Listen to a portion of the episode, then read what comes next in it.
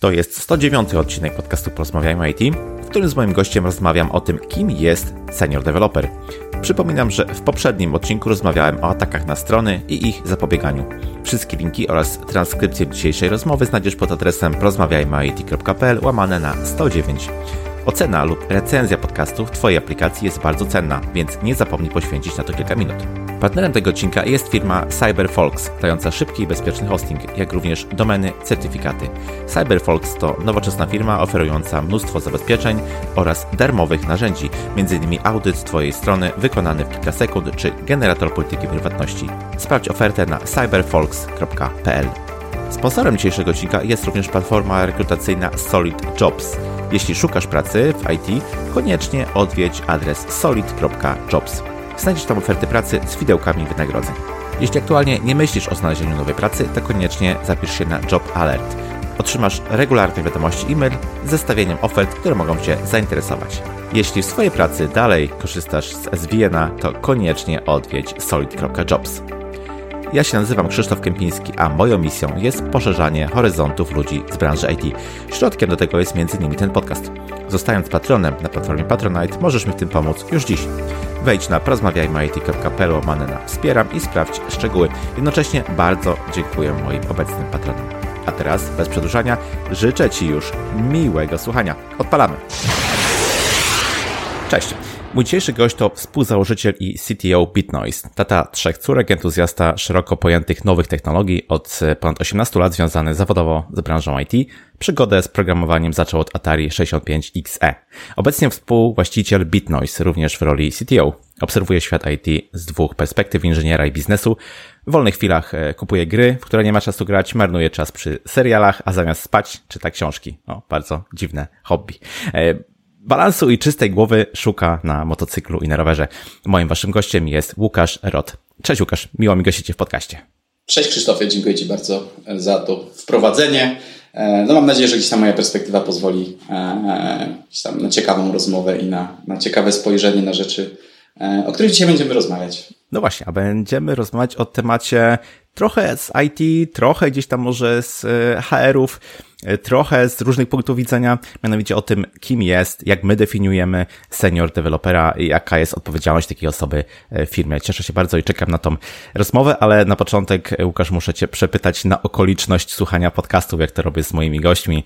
Czy, czy słuchasz podcastów? Może masz jakieś swoje ulubione audycje? Wiesz co, muszę przyznać, że od podcastów jestem uzależniony e, z racji tego, że gdzieś tam e, jak, jak typowy człowiek z IT lubię się ze słuchawkami i w zasadzie przy pracy codziennej często siedzę ze słuchawkami na głowie, tak mi zostało, więc w chwilach wolnych gdzieś tam też mam zawsze słuchaweczkę wetkniętą w ucho, e, starając się nie marnować czasu. Natomiast jakby słucham e, bardzo wielu podcastów, jak próbowałem sobie przygotować jakąś listę takich najważniejszych, to mi wyszło około 30. E, także żeby może nie powielać się czymś, co, co, co pewnie większość osób gdzieś tam e, porusza, bo, bo tak naprawdę słucham trochę o, e, jak wszyscy z naszej branży, gdzieś tam o biznesie, o IT. Mhm. E, natomiast słucham też trochę rzeczy politycznych, trochę growych, trochę gdzieś tam sportowych. Natomiast ostatnim moim odkryciem jest bardzo fajny e, podcast anglojęzyczny, Darknet Diaries.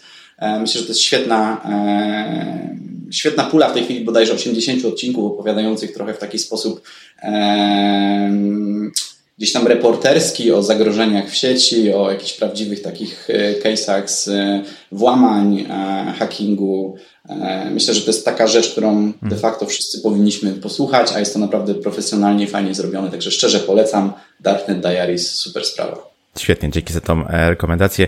I cieszę się, że to nie tylko ja mam podcastoholizm, bo to jest taka chyba niezdefiniowana jednostka chorobowa, ale tak widzę, że coraz więcej gdzieś e, osób e, faktycznie mówi o tym, że jest uzależnionych od słuchania podcastów. Myślę, że bardzo fajna forma do tego, żeby się uczyć, żeby jakąś rozrywkę czerpać. Cieszę się, że, że też widzisz tym wartość. Zresztą jest to doskonała alternatywa do e-booków, także jakby, czy audiobooków. I jest to świetne, świetne źródło wiedzy. Pewnie. Okay, to zacznijmy właśnie rozmowę o stanowiskach w IT, które bardzo często definiuje się przez pryzmat lat doświadczenia. Nie? Powiedzmy ten junior rok, dwa, później gdzieś do trzech, czterech, gdzieś mid, pięć i wyżej powiedzmy senior. To jest taka najczęstsza perspektywa, najczęściej powielająca się perspektywa, jak sobie spojrzymy na przykład na oferty y, pracy. Czy według Ciebie to jest dobry sposób, dobre podejście do definiowania, do definiowania naszego y, powiedzmy zaawansowania w branży? Wiesz co, myślę, że, że nie. E, powiedziałbym nawet ostrzej, że absolutnie nie.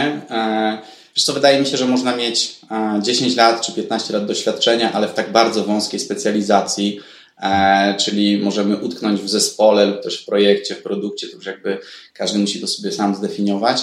E, na wiele, wiele lat i jakby bezpośrednio nasze doświadczenie wynikające tylko i wyłącznie ze stażu pracy, czy, czy jakby z lat e, przepracowanych, no nie będą się przekładały na, na Twoje doświadczenia, na, na takie holistyczne podejście do projektów, na E, kontakt z wieloma aspektami naszej pracy, bo już też dawno jakby zmieniła się perspektywa tego, że programista jest takim e, typowym borsukiem, który gdzieś tam siedzi sobie przy swojej klawiaturze, nie ma kontaktu z rzeczywistością, natomiast dostarcza fantastyczne linijki kodu. E, no i myślę, że wiesz co, w kontekście całej tej sytuacji jakby te lata doświadczenia można albo spędzić bardzo produktywnie dla swojej gdzieś tam kariery, albo można je po prostu przepalić, e, lub też można nie mieć jakichkolwiek e, aspiracji, bo jakby też tutaj e, warto wspomnieć o tym, że no, niektóre osoby po prostu lubią w ten sposób sobie mhm. swoją działką się zajmować. No i pewnie ciężko jest mówić o tym, żeby oni zmarnowali w jakiś sposób swój potencjał lat, bo, bo to dla każdej osoby jest co innego im przynosi satysfakcję i jakby to też jest wartościowe. Natomiast do takiego, do takiego rozwoju gdzieś tam perspektywicznego w kierunku w cudzysłowie seniora. Myślę, że same lata nie wystarczą. Myślę, że to jest kwestia jakby dotknięcia przez te lata e, szerszych aspektów naszej pracy.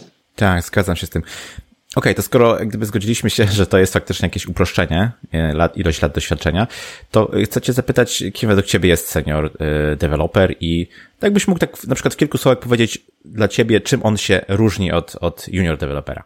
Wiesz co, dla mnie taka osoba, znowu ja trochę unikałbym nazywania tego seniorem, bo jakby konotacje mogą być różne.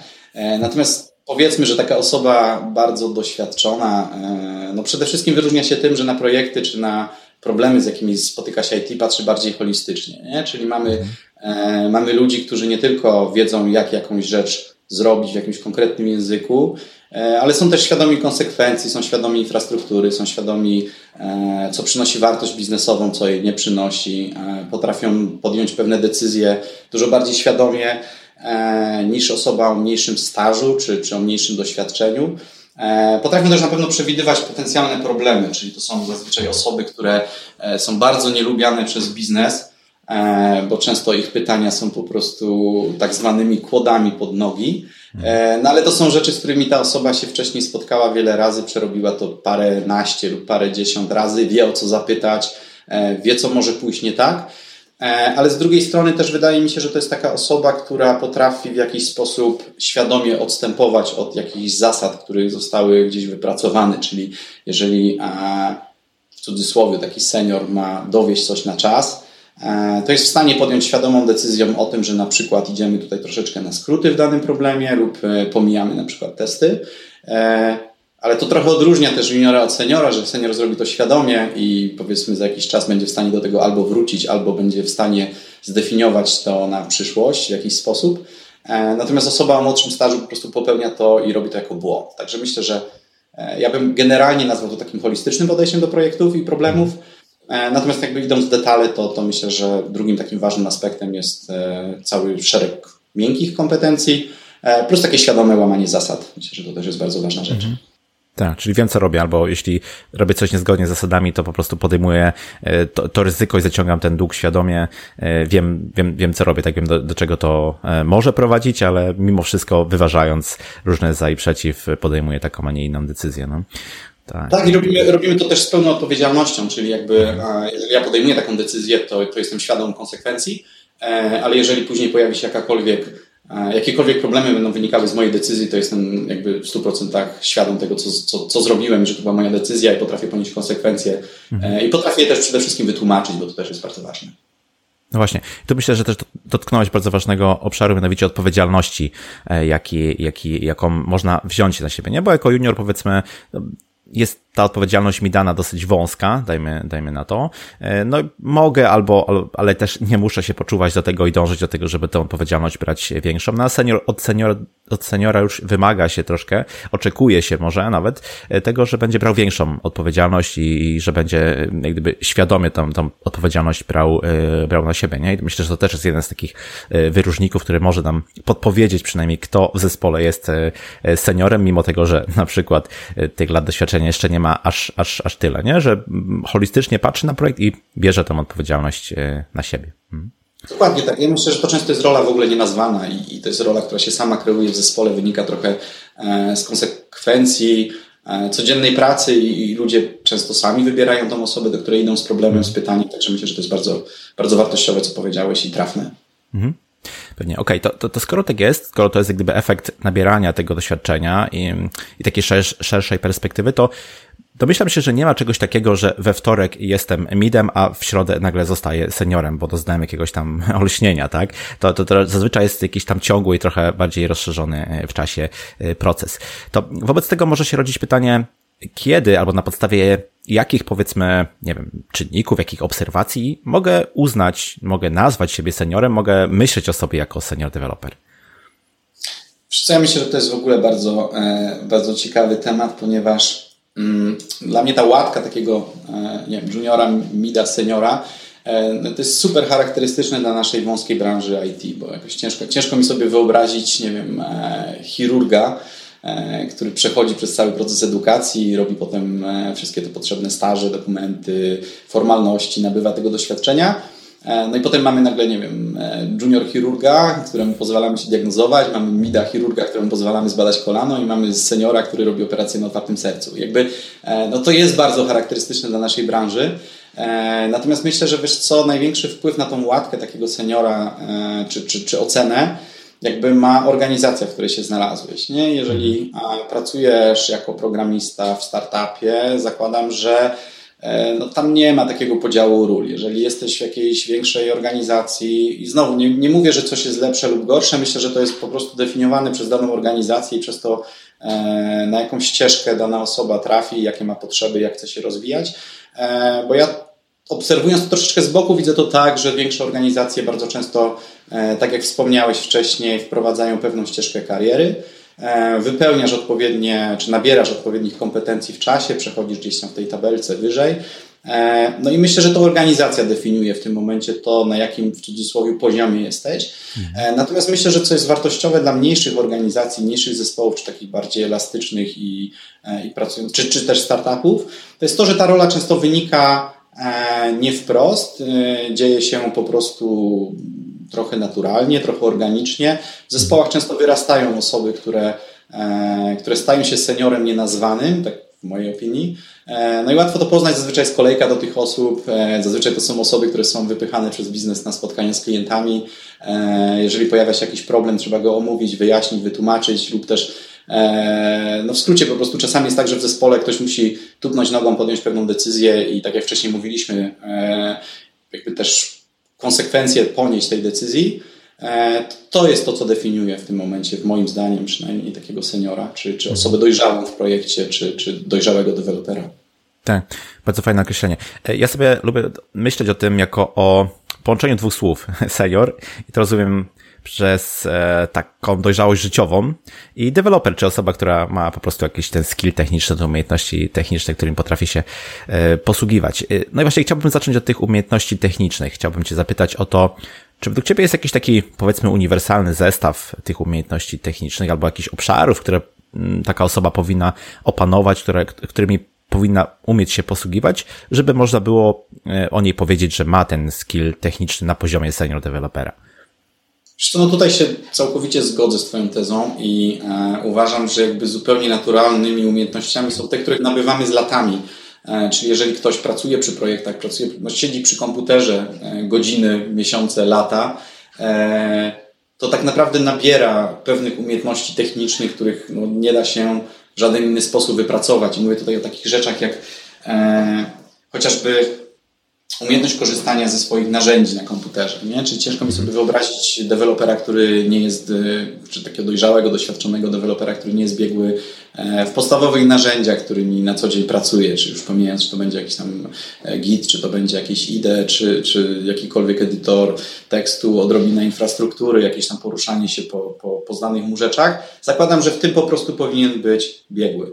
E, tak samo nie wyobrażam sobie, żeby osoba doświadczona zupełnie naturalnie nie była super biegła w swoim pierwszym języku programowania, bo, albo nawet nie w pierwszym, ale w takim, w którym aktualnie pracuje, bo to też jest tak, że jakby tych zdolności senioralnych no, tak jak mówiliśmy wcześniej, one bardziej są związane gdzieś tam z doświadczeniem życiowym, trochę z taką dojrzałością e, człowieka. Natomiast jakby to, w jakim on w aktualnym momencie języku pracuje, e, no to też jest tak, że on nie powinien się już zastanawiać nad tym, czy zaglądać na każdym razem na Stack Overflow, jeżeli ma jakiś tam podstawowy problem, ale to też nie jest rzecz moim zdaniem, której w jakiś sposób trzeba się uczyć, ona wychodzi zupełnie naturalna i naturalnie jest konsekwencją E, tego, w jaki sposób my pracujemy, czy, czy co robimy na co dzień, jak ta osoba, z czym spędza czas, nie? Więc jakby to na pewno. E, no i wiesz co, wydaje mi się, że z takich, to już jest znowu trochę z pogranicza technologii, a, a, a gdzieś tam spraw miękkich. Zakładam, że ta osoba przez lata po prostu e, gdzieś tam dotknęła wielu aspektów, nawet tych, których nie jest jakimś ekspertem, E, to jest w stanie na te tematy się wypowiedzieć, jest w stanie nawet, nie wiem, przeprowadzić rekrutację na inne stanowisko niż to, na którym on pracuje, czy nawet język, w którym on pracuje, czy technologia, bo po prostu ma ogólne pojęcie o technologii i jakby z niejednego e, pieca jadł chleb w swoim życiu i pracował przy różnych stakach z różnymi klientami, z różnymi problemami, więc jakby na poziomie narzędziowym to jest osoba, która nie powinna mieć już żadnych problemów z takim szeroko pojętym e, podejściem do technologii. Mhm. Znaczy, zgodziłbyś się, że można taką osobę nazwać jako doskona, doskonałego rzemieślnika, osobę, która powiedzmy ma te narzędzia na tyle opanowane, że potrafi się nimi sprawnie posługiwać na co dzień? Myślę, że tak, że właśnie to, to, to też na poziomie takim narzędziowym już to, to jest to, co odróżnia osobę, która generalnie siada do komputera i, gdzieś tam nawet może być super fajnym e, gościem, który przepracował ich z czasu w jakimś swoim IDE. No ale nagle okazuje się, że w firmie mamy zupełnie inne narzędzia i ta osoba już, nie wiem, ma problem z tym, żeby się na coś przestawić. Natomiast osoba, która gdzieś tam przez lata pracowała z różnymi narzędziami, no po prostu ma e, dużą zdolność i dużą łatwość do tego, żeby zmieniać chociażby swój stack, czy zmieniać narzędzia, czy, czy ogólnie poruszać się na w cudzysłowie komputerze. No. Mhm. Tutaj kilka razy z Twoich ust padło określenie umiejętności miękkie. Ja spotykam się z tym, że coraz częściej się nawet mówi o nich jako o power skills, bo mogą być mocarne i faktycznie nieraz nawet przeważające.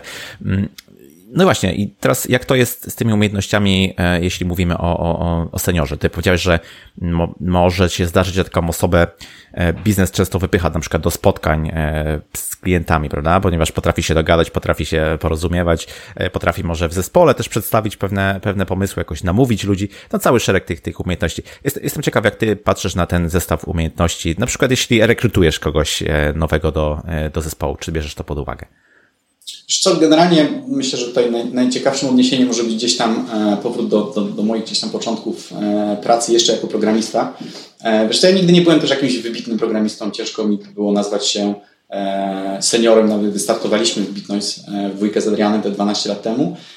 Natomiast myślę, że gdzieś tam mocno, moją mocną stroną było to, że zawsze starałem się robić rzeczy, które rozumiałem, więc dla mnie jakby zrozumienie biznesu i taka naturalna rozmowa z klientem o tym, co będziemy wdrażać, dlaczego będziemy to robić i przed podjęciem jakiejkolwiek decyzji e, starałem się w pełni jakby zrozumieć scope, porozmawiać z klientem, myślę, że to było moją taką mocną stroną e, na początku. Tak samo jak startowaliśmy e, w Bitcoin, byłem jedynym programistą, no jakby zostałem wypchnięty do tego, żeby żeby z klientami pewne rzeczy przedyskutować. I myślę, że tej senioralności nabierałem gdzieś tam z czasem, więc e, myślę, że to jest super ważne.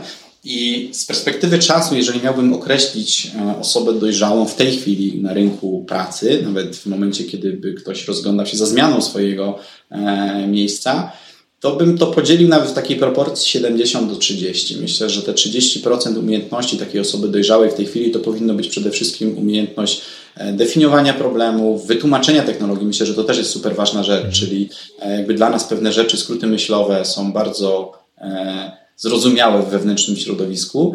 Natomiast w momencie, kiedy idziemy porozmawiać z jakimś inwestorem, klientem, czy chociażby nie wiem, project managerem wewnątrz organizacji, no super ważne jest to, żeby on rozumiał, o czym my do niego mówimy i żebyśmy potrafili używać takich słów i takich sformułowań i takich często e, gdzieś tam porównań do, do, do różnych rzeczy, żeby to dla nich też stawało się w jakiś sposób zrozumiałe. I myślę, że to jest super ważne i, i bardzo podoba mi się Twoje nazwanie tego zestawu umiejętności, bo, bo całkowicie to odpowiada jakby moim zdaniem na potrzeby rynku i, i, tego, jak teraz postrzegany powinien być e, taki dojrzały programista, który jest super wartością dla nie tylko zespołu, ale też całej organizacji. Jak e, ja przeprowadzam rekrutację, myślę, że podobnie też szukam takiego zestawu e, umiejętności, ale tak się zastanawiam, może czysto teoretycznie, czy wyobrażasz sobie osobę, która ma, no nie na przykład 10 lat pracuje w danej firmie, tak? Już zna cały ten stack technologiczny, produkt, infrastrukturę, wszystko w małym paluszku, też mogą się do takiej osoby ustawiać kolejki osób, bo po prostu ta osoba jest no, ekspertem, doskonale zna te, te umiejętności, a no, mimo wszystko trudno się z nią dogadać i raczej jest to, jest to zawsze e, problematyczne. Czyli jak gdyby ten zestaw umiejętności miękkich jest tam powiedzmy na niskim poziomie. Czy dla ciebie taka osoba, ekspert technologiczny, no z pewnym niedosytem tych umiejętności miękkich, to jest senior developer, czy, czy raczej inaczej byś ją określił?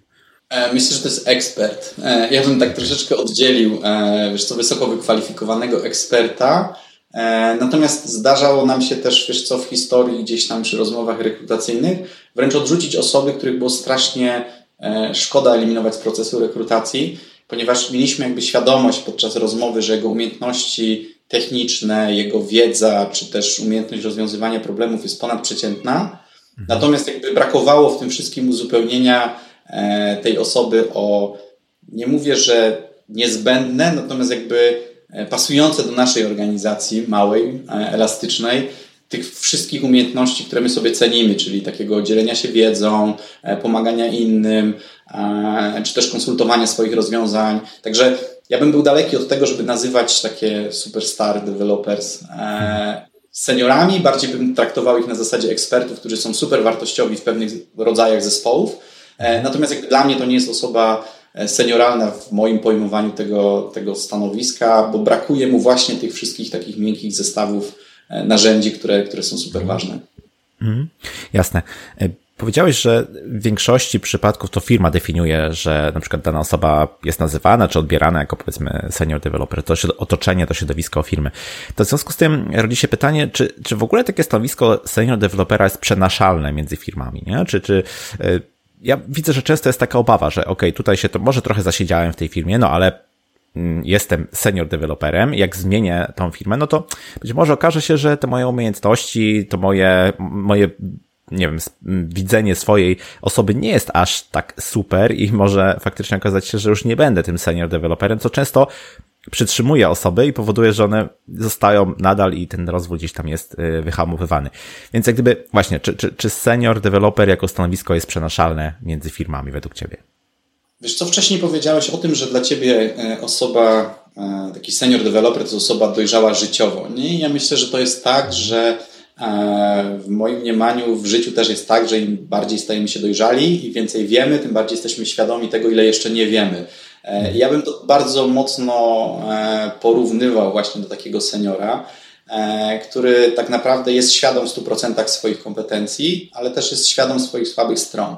I jakby uważam, że to może być przenaszalne stanowisko w momencie, kiedy jakby podczas rozmowy rekrutacyjnej czy jakiegoś takiego pierwszego kontaktu z daną organizacją jasno zdefiniujemy to, gdzie jesteśmy, co robimy i gdzie widzimy siebie w nowej organizacji I myślę, że o ile pomiędzy bardzo zbliżonymi e, organizacjami, technologiami, to, to jest przenaszalne w jakiś tam sposób, bo, bo zakładam, że bliźniaczych firm e, czy organizacji ileś tam jest na rynku i jakby istnieje taka możliwość.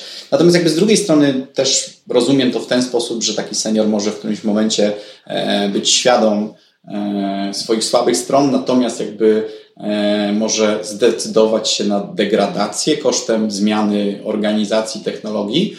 I tutaj to też będzie tak, to też by mogło tak zadziałać, e, że w tej nowej organizacji osoba e, świadomie rekrutująca takiego seniora z innej organizacji będzie miała poczucie, że ta osoba bardzo szybko nadrobi. Nie? I myślę, że to też jest rzecz, która wyróżnia taką osobę dojrzałą, że jeżeli ona mimo swoich słabych E, świadomości swoich słabości pójdzie i zgodzi się na to, że ok, ale ja będę potrzebował 3 miesiące, pół roku, rok na to, żeby w jakiś sposób nadgonić czy przebranżowić się, to ja bardzo szybko u Was w organizacji wskoczę na ten poziom seniorski.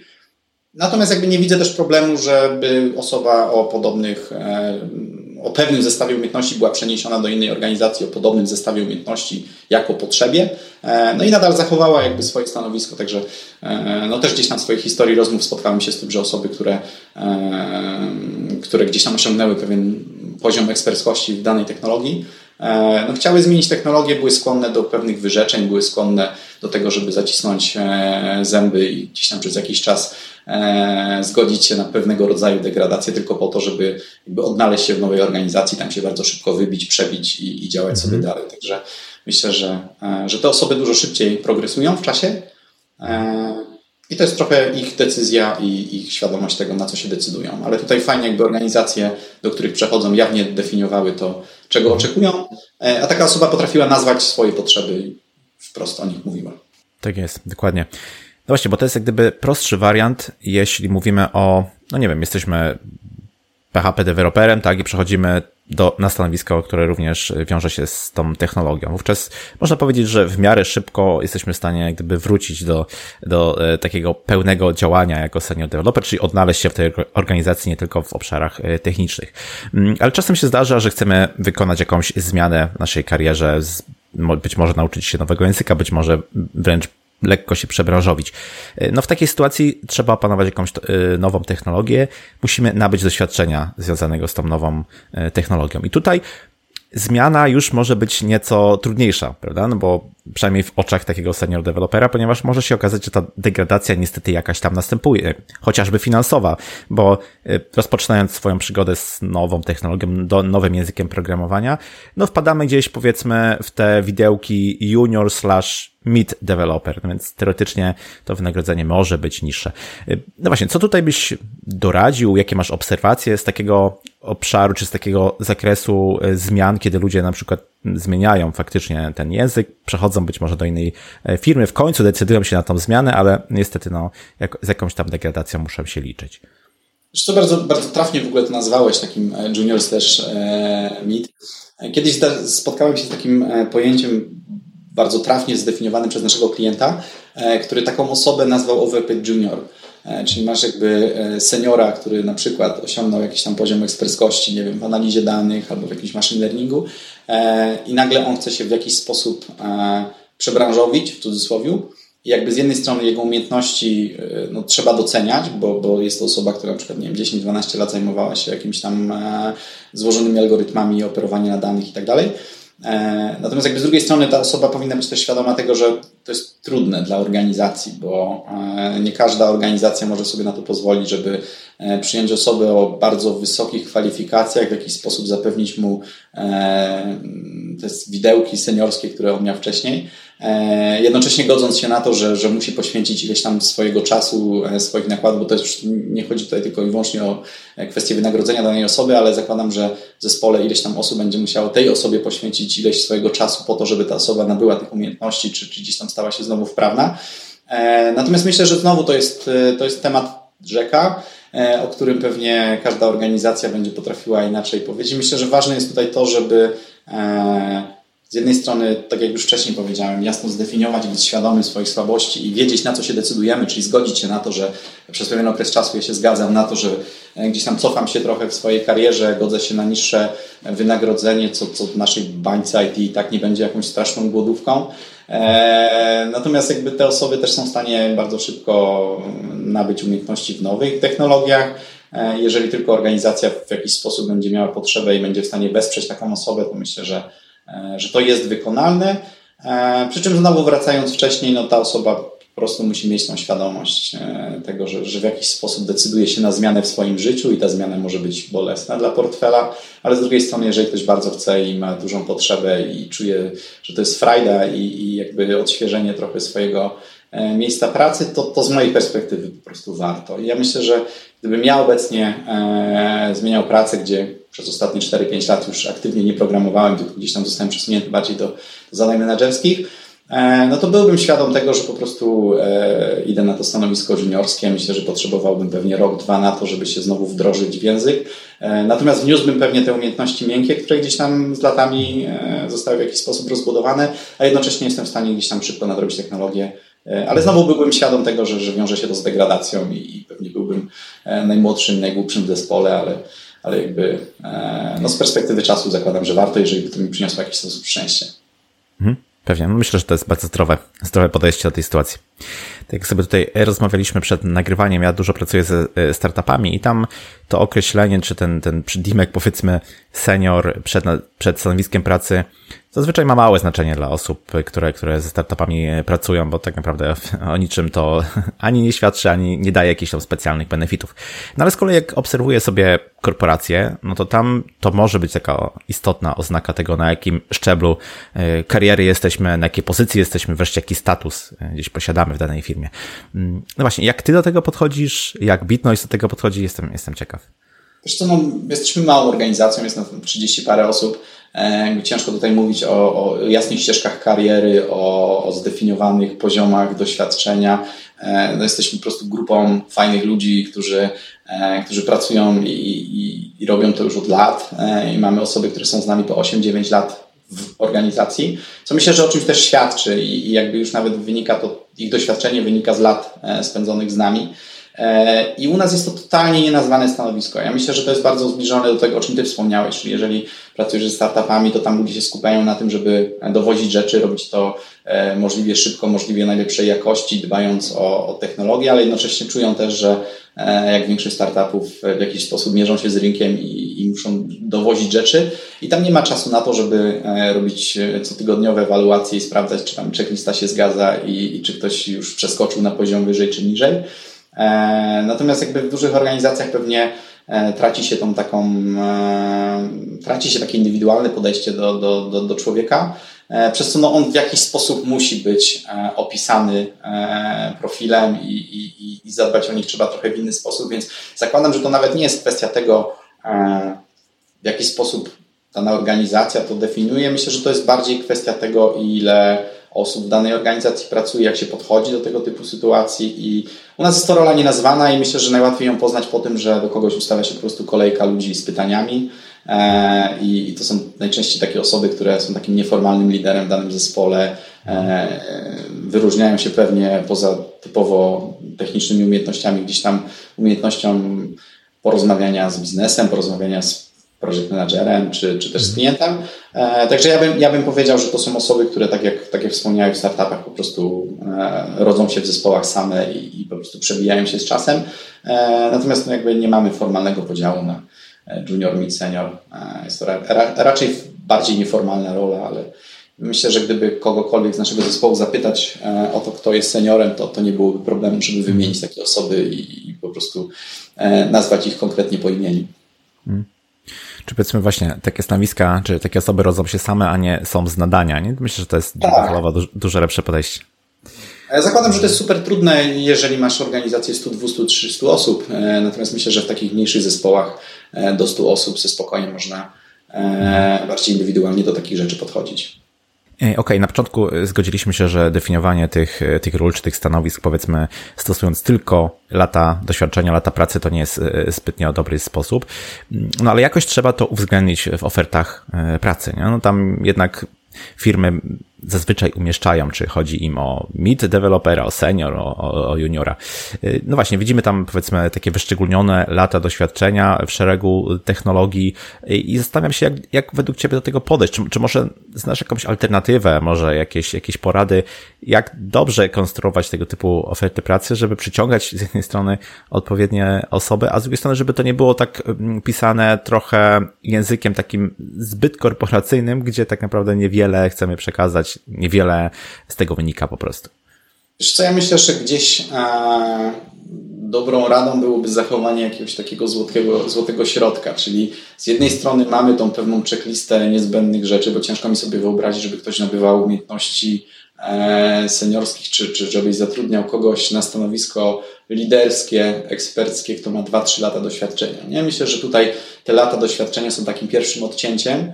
E, no i wiesz co, biorąc tak pod uwagę to, że e, no średnio gdzieś na pewno jesteśmy aktywni zawodowo 40 lat, e, no to jeżeli byśmy odcinali seniora po, nie wiem, 5 czy 6 latach, to pytanie co dalej, nie? I jakby tutaj rodzą się pewnie kolejne kolejne pytania pewnie jeszcze o tym sobie dalej porozmawiamy.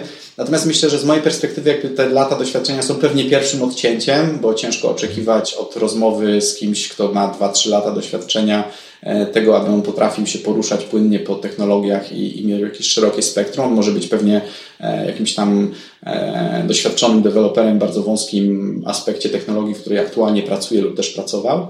E, także myślę, że, że to jest ważne i to jest wartościowe, bo to nie marnuje czasu z jednej strony w organizacji, czy też osób, które rozmawiają z takimi potencjalnymi kandydatami. Z drugiej strony to jest też szanowanie czasu takiego programisty, bo, bo jakby nie widzę tutaj za bardzo sensu do tego, żeby nie szanować czegoś czasu, zapraszać go na rozmowę, a jednocześnie potem na tej rozmowie upewniać się w tym, że on de facto nie ma takiego doświadczenia, jakiego od niego oczekiwaliśmy. E, więc tak. Natomiast myślę, że wiesz co, my tu też nie odkrywamy w Bitnoise Ameryki e, i podchodzimy do rekrutacji w bardzo indywidualny sposób, czyli e, podczas takiej rozmowy przechodzimy trochę organoleptycznie przez to, co ta osoba robiła, w jakich technologiach się poruszała. Ta rozmowa ma bardziej formę taką luźnej rozmowy, w jakiej, jaką, jaką prowadzimy teraz, podczas której po prostu mniej lub bardziej dotykamy gdzieś pytań technicznych. No i to daje pogląd na to, gdzie ta osoba była, z kim pracowała, w jakim zespole, jaką pełniła rolę w tym zespole. E, no i myślę, że tutaj jest też wartościowa informacja dla takich osób, które szukają pracy, e, że w momencie, kiedy na rozmowie czują, że po drugiej stronie mają partnera do rozmowy, a nie osobę, która gdzieś tam sprawdza ich checklistę, to to jest dużo, dużo większy komfort jest takiej rozmowy. E, a też jako osoba rekrutująca, bo sam powiedziałeś, że gdzieś tam pomagasz w startupach, gdzieś rekrutujesz, rozmawiasz z ludźmi, no pewnie też masz takie poczucie, że E, są takie rozmowy, podczas których, nie wiem, pytanie o sortowanie elementów tablicy było po prostu fopa, bo jeżeli ktoś pracuje 15 czy 20 lat na rynku, e, zrobił pewne rzeczy, to, to trochę nie wypada rozmawiać z nim według Byłby policzek, tak. E, dokładnie, no to, to, to, to myślę, że nie zostałoby dobrze odebrane. Z drugiej strony tobie to nie daje żadnej informacji, więc jakby to nie jest, to nie jest ważne. Więc ja się starałem prowadzić rozmowy w ten sposób, że ta rozmowa jest zupełnie luźną formą rozmowy o technologiach, E, no i teraz czując, że ta osoba ma mniejsze doświadczenie w pewnych aspektach, naciskam na pytania techniczne w danym obszarze i patrzę, co tam się dzieje. Jeżeli widzę, że ta osoba się zaczyna bardzo mocno stresować, to się z tego wycofuję, jakby sobie w głowie układam obraz, że ok, no to tutaj go jeszcze nie było. E, I to też jest ok czasami, bo, bo to, to, nie jest tak, że każdy musi być alfą i omegą.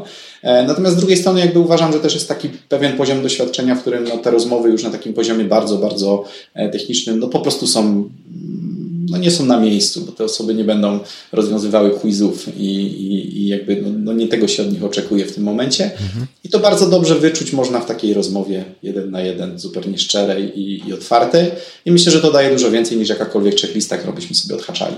Zgadza się. Ja mam do tego naprawdę identyczne podejście i przeprowadzam to w dokładnie taki sposób, ale myślę sobie, że to jest taki komfort mniejszych organizacji, bo jeśli faktycznie tak, mówimy o dużo większych, no, to musimy mieć jakieś te checklisty, musimy mieć możliwość zaraportowania, porównania wielu osób i wtedy, no i trzeba mieć jakieś te dane, żeby je powiedzmy porównać, czy musimy mieć jakiś powtarzalny e, proces w mniejszych organizacjach. Ja absolutnie, absolutnie się z Tobą zgadzam, bo to, to, to, to, to jest trochę to, o czym wcześniej rozmawialiśmy, czyli to, że jakby do któregoś poziomu, tam gdzie takie osoby, które e, no, są dziś długo w organizacji, dobierają tych ludzi przez pryzmat bardziej kulturowego dopasowania do organizacji, jakiegoś tam pomysłu, no to tak może działać. To uważam, że jest super fajne. Natomiast no, nie da się jakby e, takiego podejścia wyskalować na większą, e, na większą organizację. To może być trudne albo wręcz niemożliwe i tu się też absolutnie z Tobą zgadzam.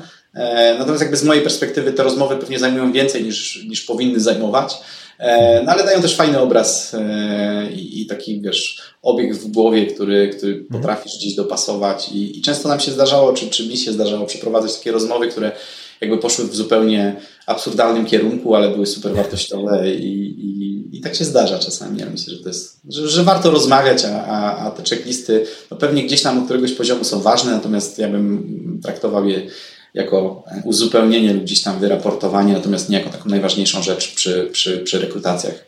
Tutaj myślę, że schodzimy nieco z tego głównego tematu, ale, ale yes. to jest też bardzo ciekawy temat. Ja myślę, że to jest też fajna okazja do tego, żeby budować jakąś, powiedzmy, markę pracodawcy. No bo nigdy nie wiadomo, czy taka osoba za jakiś czas e, nie wróci nie, z innym zestawem, powiedzmy, swoich doświadczeń i nie okaże się, że jednak będzie u nas e, pracownikiem. Natomiast te doświadczenia, które gdzieś tam miała okazję doświadczyć, do, e, doznać podczas tej rozmowy zostaną. I, I to jest coś takiego, co jest bardzo trudne do zbudowania w marketingowym przekazem na przykład na social mediach. Nie, nie da się bardzo, bardzo łatwo oddać atmosfery panującej firmie. Natomiast podczas takiej rozmowy, e, kiedy jesteśmy w cztery oczy, no, no może tam w dwa ekrany, zależy teraz już inaczej, e, dużo łatwiej, dużo prościej jest przekazać tam ten vibe, tą atmosferę panującą w firmie i nigdy nie wiadomo, w którym kierunku to się potoczy, tak powiedziałeś.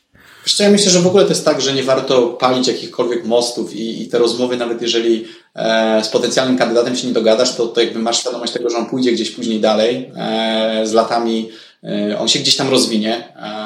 Wiesz co, mieliśmy też nawet takie sytuacje, gdzie no z racji tego, że już jesteśmy ileś tam lat na rynku, osoby, z którymi gdzieś w międzyczasie albo współpracowaliśmy, albo do tej współpracy nie doszło, ale dobrze wspominały rozmowy z nami, czy gdzieś tam spotkania, bo to też nie jest tak, że, e, że często to jest proces, jeden dzień, pach, jesteśmy mhm. gdzieś tam razem w zespole.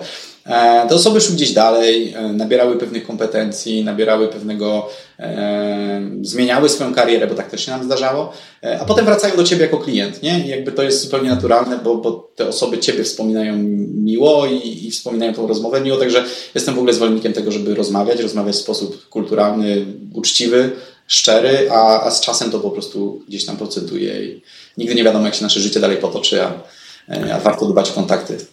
Otóż tak, otóż to, otóż to. Dobrze, mm, to teraz chciałbym przejść na temat e, rozwoju. Oczywiście szumne, szumne słowo, ale chciałbym to ugryźć w tym, w tym kierunku. E, dla juniora rozwój jest niezwykle ważny taki szybki rozwój, żeby, żeby nabierać tej kompetencji, jak, jak najszybciej uczyć się e, nie tylko umiejętności technicznych, ale też, żeby odnaleźć się powiedzmy w projekcie, w zespole. Jak to jest według Ciebie z seniorem? Czy on też powinien poznawać nowe technologie, czy też może pogłębiać swoją e, specjalizację w tych powiedzmy tam kilku dziedzinach, w których jest ekspertem? Wiesz co, ja myślę, że e, no tutaj odpowiedź może być krótsza e, niż to, co, co do tej pory sobie gdzieś omówiliśmy. Ja myślę, że to jest bardzo, że nasz zawód, czy w ogóle zawód osoby pracującej w IT jest e, bardzo zbliżony do zawodu lekarza czy prawnika. E, I to jest zawód, który wymaga ciągłej nauki. E, I w momencie, w którym się zamkniesz i przestaniesz się uczyć, to wiemy dobrze, jak łatwo wypaść z tego rynku, jak łatwo wypaść z technologii. Czy to jest dobre, czy złe, to myślę, że to jest e, temat na zupełnie inny podcast, bo jakby e, też nie jestem zwolennikiem tego, żebyśmy co miesiąc czy co trzy miesiące zmieniali e, frameworki, języki, technologie, bo, bo jakby, wiesz, gdyby lekarz zmieniał swoje narzędzia co trzy miesiące, to, to ja nie wiem, czy chciałbym się oddać jemu na operację. E, ale myślę, że to jest, to jest zupełnie inny temat. Także ja bym powiedział, że to jest ciągła nauka, to raz, e, a dwa, że Super ważna jest ta specjalizacja, bo nawet jeżeli jesteś e, gdzieś tam osobą w zespole, która jest zatrudniona, czy, czy, czy gdzieś rozwija się w zespole jako taki mid regular, e, to to, że ona się specjalizuje w jakimś konkretnym obszarze, otwiera mu furtkę. E, I to jest ten moment, w którym taka osoba, stając się ekspertem w bardzo wąskiej dziedzinie, nabywa jakby możliwości do tego, żeby spojrzeć na pewne tematy szerzej, czyli ta pierwsza rozmowa z potencjalnym klientem, ta pierwsza e, sesja, na której musi zrobić demo, musi opowiedzieć o jakichś tam aspektach. Także ja bym powiedział, że e, że taka specjalizacja powoduje, że nabierasz możliwości, czy z nich skorzystasz, czy z nie, to jest, to jest bardziej myślę, że kwestia Twojego charakteru i podejścia do, do, do komunikacji. E, natomiast to na pewno otwiera pewne, e, pewne drzwi i pozwala gdzieś tam rozwinąć się szerzej i podejść bardziej e, otwarcie do, do elementów planowania, biznesu, ryzyka. Jesteś wciągany w coraz większe decyzje. No i to jest super wartościowe. W tej dzisiejszej rozmowie zgodziliśmy się już ze sobą w wielu różnych kwestiach. Jedną z nich było to, że najczęściej senior to jest osoba, którą definiujemy, powiedzmy, czy taką łatkę przyklejamy y, po gdzieś około pięciu latach doświadczenia, tak mniej więcej myślę, że w branży można powiedzieć coś takiego, coś takiego istnieje. No i pytanie, co dalej? No bo pięć lat to jest niewiele porównując y, do, do, do potencjału 40, 35 lat, jakie przed sobą mamy. To pięć lat to, to jest właściwie ułamek. Mm, no i właśnie, i tutaj zderzamy się trochę z takim szklanym sufitem. E, w korporacjach próbuje się jakoś temu przeciwdziałać, tworząc takie stanowiska gdzieś tam jeszcze e, wyższe, ocierające się może trochę e, o biznes, o klientów typu, nie wiem, principal developer czy architekt. No ale generalnie właśnie chciałem Cię zapytać o to, jak żyć, jak wyznaczać sobie cele i do czego dążyć, jak już jesteśmy tym, tym seniorem. Wiesz co, ja myślę, że dobrze, że wspomniałeś po raz kolejny o tym 40-letnim przedziale naszej aktywności zawodowej, bo myślę, że no, w tej perspektywie to 5 lat brzmi dosyć zabawnie, bo jeżeli po 5 latach nabywamy umiejętności według rynku e, seniorskich, no to pytanie co dalej. Także jakby dla mnie te, te pięcioletnie doświadczenie absolutnie nie oznacza e, seniorskiego. Uważam, że to jest trochę wymuszone przez rynek, bo jakby no, żyjemy na rynku e, w IT na rynku pracownika, to rynek trochę wymusza to. Często jest też tak, że jeżeli organizacja nie ma innego pomysłu na to, żeby w jakiś sposób gratyfikować ludzi, to, to, to daje im tą łatkę seniora. Natomiast no, tu myślę, że już jesteśmy zgodni z tym, że, że jakby to pięcioletnie jest bardzo optymistyczne i, i tak naprawdę to jest zupełnie inaczej. Natomiast wiesz co, wydaje mi się, że ta nasza branża wbrew pozorom jest bardzo trudna. E, I ona trochę ocieka tym dobrobytem z punktu widzenia takiego juniora. E, mamy zdecydowanie rynek pracownika, co w jakiś sposób wpływa na to, jak definiowane są ścieżki rozwoju w organizacjach. E, natomiast wydaje mi się, że z jednej strony mamy nasze bananowe czwartki, tą taką całą, wiesz, otoczkę E, startupową. Natomiast z drugiej strony bardzo mało mówi się o wypaleniu zawodowym, bardzo mało się mówi o stresie, bardzo mało się mówi o, e, o rzeczach, z którymi tak naprawdę osoby, które nabywają pewnych e, kompetencji miękkich, o których już rozmawialiśmy, no zaczynają ich doświadczać, bo jakby z decyzyjnością wiąże się stres.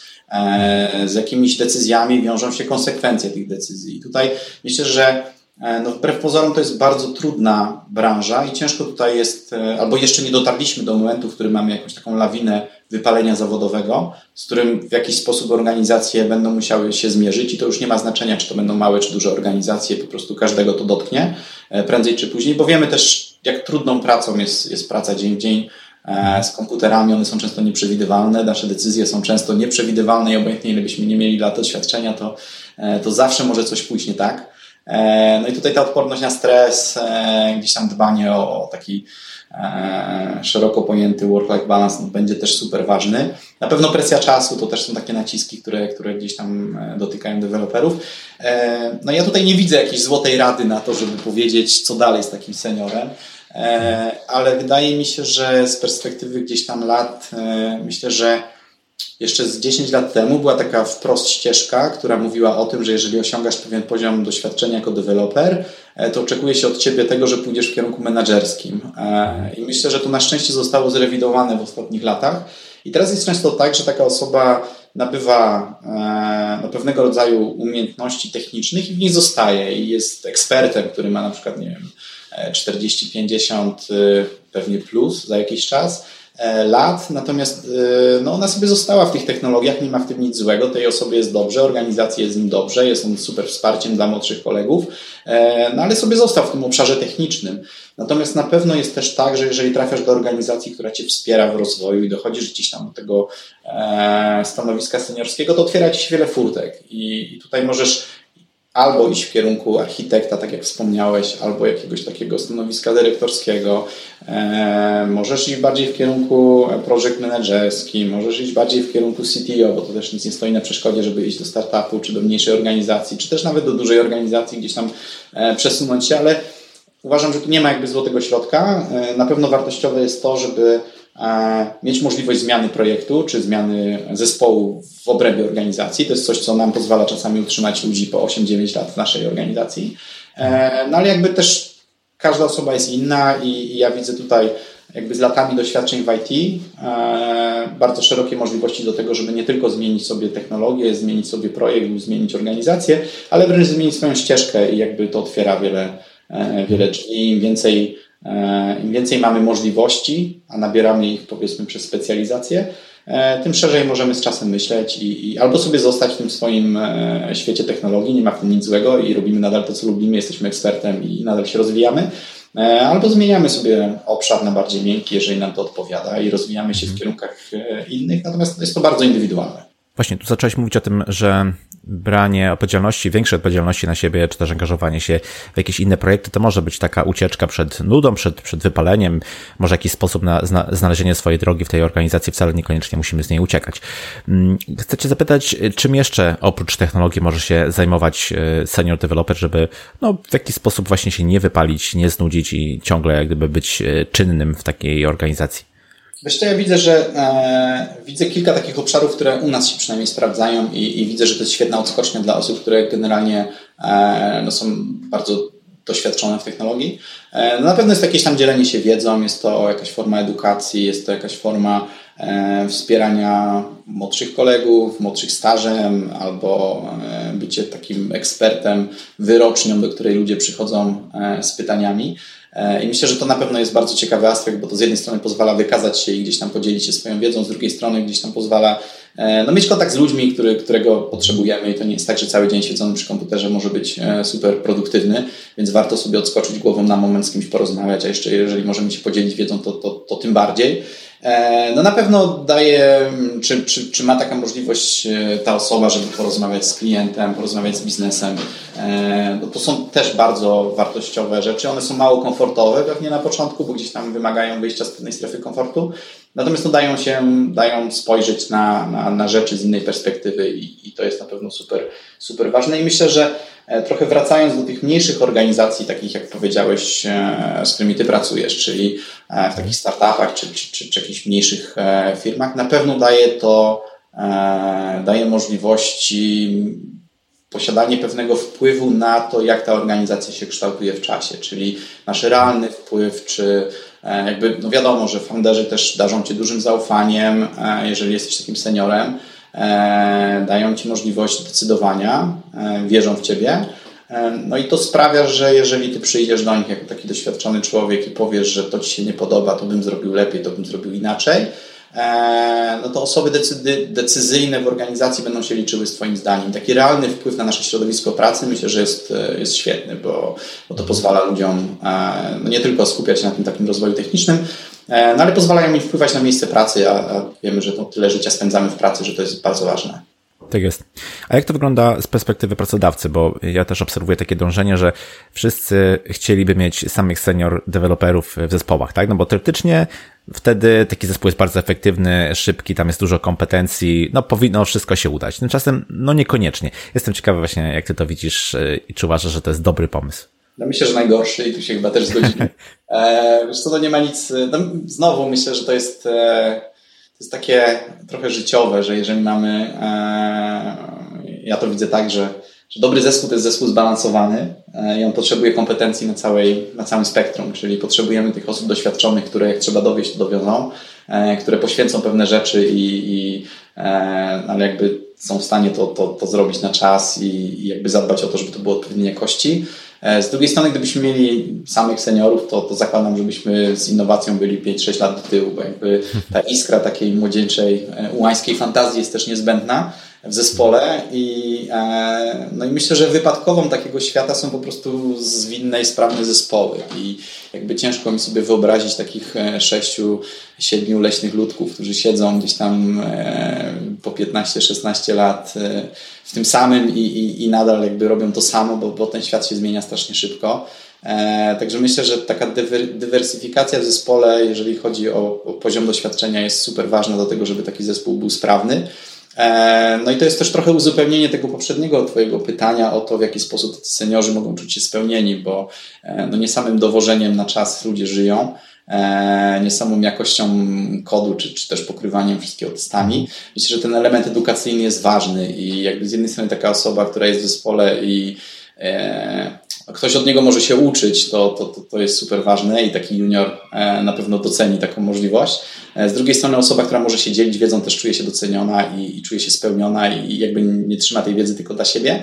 Więc myślę, że to ma i pozytywny wpływ na to, jak takie zespoły funkcjonują w znaczeniu takim biznesowym, ale ma też bardzo pozytywny wpływ na to, jak e, wewnątrz organizacji takie zespoły, e, czy też ma to bezpośredni wpływ na zadowolenie osób, e, które są, są wewnątrz takiego zespołu. Nie? Także no myślę, że to jest trudne w jakiś sposób to zbalansować, bo z jednej strony mamy tą stabilność, na której nam zależy, szybkość, prędkość, doświadczenie, ale z drugiej strony ta taka iskra e, świeżości też jest w każdym zespole potrzebna i myślę, że, e, że po prostu balans jest ważny.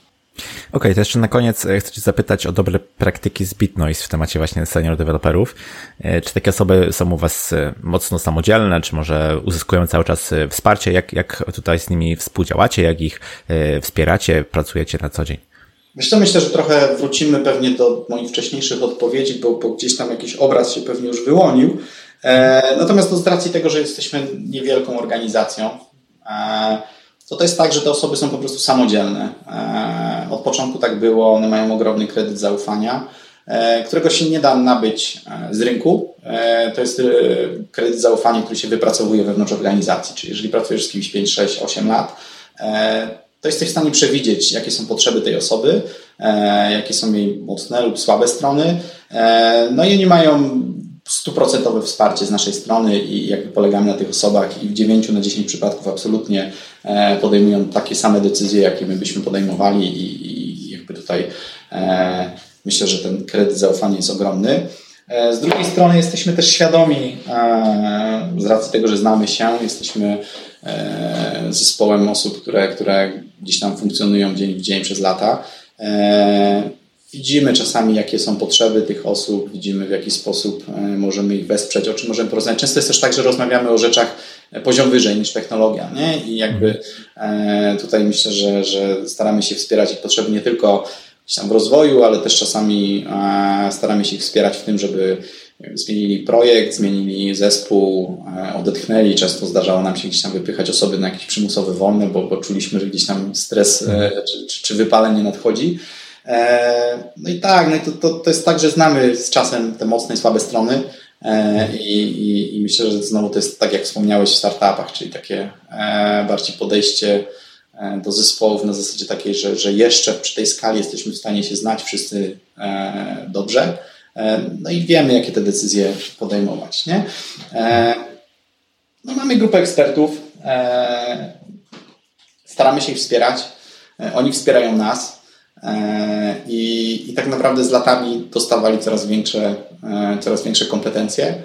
I w tej chwili jest tak, że część zespołów mamy absolutnie samoorganizujące się i, e, i nawet niespecjalnie wtrącamy się już w ich decyzje, bo te decyzje po prostu są trafne. I, i dla mnie, jako osoby, która gdzieś tam historycznie czy, czy, czy zawodowo związana była z programowaniem, to chyba była najtrudniejsza decyzja, czy, czy najtrudniejszy przeskok, e, żeby przestać się wtrącać w taki mikromanagement i, i przestać e, gdzieś tam doglądać i upewniać się, że na pewno decyzje zespołów są trafne. E, no bo okazało się, że często są dużo lepsze i, jakby nie ma tutaj żadnych powodów do tego, żeby wtrącać się i, i decydować za ludzi, którzy po prostu pracują z danym projektem na co dzień mają x lat doświadczeń, e, znamy ich, wiemy, że e, jeżeli nawet popełnią jakiś błąd, to nie zrobią go, e, nie zrobią go celowo. I to myślę, że też jest ważne, żeby wspierać takie pomyłki. No, a z drugiej strony każdy, wracając jeszcze do, do, do, naszego tematu od osoby takiej senioralnej, o czym chyba wcześniej też nie wspomniałem, myślę, że ważne jest to, żeby ta osoba potrafiła podjąć decyzję trafną na dany moment i na daną wiedzę, czyli jakby nie jesteśmy w stanie przewidzieć wszystkiego do przodu, Natomiast z mojej perspektywy to jest tak, że ludzie, którzy e, osiągają pewien poziom doświadczenia w programowaniu, e, podejmują takie decyzje, które są zgodne z danym momentem w czasie, jeżeli chodzi o stan ich wiedzy i podejmują te decyzje trafne i ciężko mi sobie wyobrazić, żeby ktoś działał na szkodę jakiejkolwiek organizacji projektu czy zespołu. Bo jakby to, to, to, to, jest totalnie nienaturalne i, i to, to, wszystko staramy się wspierać. To nam też pozwoliło gdzieś tam zbudować zespół, który e, gdzieś tam w skali przekrojowej myślę, że jest o tyle ciekawą organizacją, że, że mamy ludzi, którzy są z nami po 6-8 lat i, e, i nie doprowadziliśmy do momentu, w którym moglibyśmy ich w jakikolwiek sposób zmusić do tego, że kończą się opcje u nas i trzeba szukać tej zmiany, o której wcześniej rozmawialiśmy w innej organizacji. Świetnie. E, Łukasz, dzięki bardzo za ciekawą i taką mam wrażenie partnerską rozmowę, bo tutaj utożsamiałem się z wieloma rzeczami, o których mówiłeś. Dzięki za poświęcony czas. E, powiedz proszę jeszcze na koniec, gdzie Cię można znaleźć w internecie, jak się z Tobą skontaktować. Wiesz co, ja myślę, że e, z perspektywy gdzieś tam osoby związanej w tej chwili bardziej bliżej biznesu, no takim oczywistym wyborem jest LinkedIn.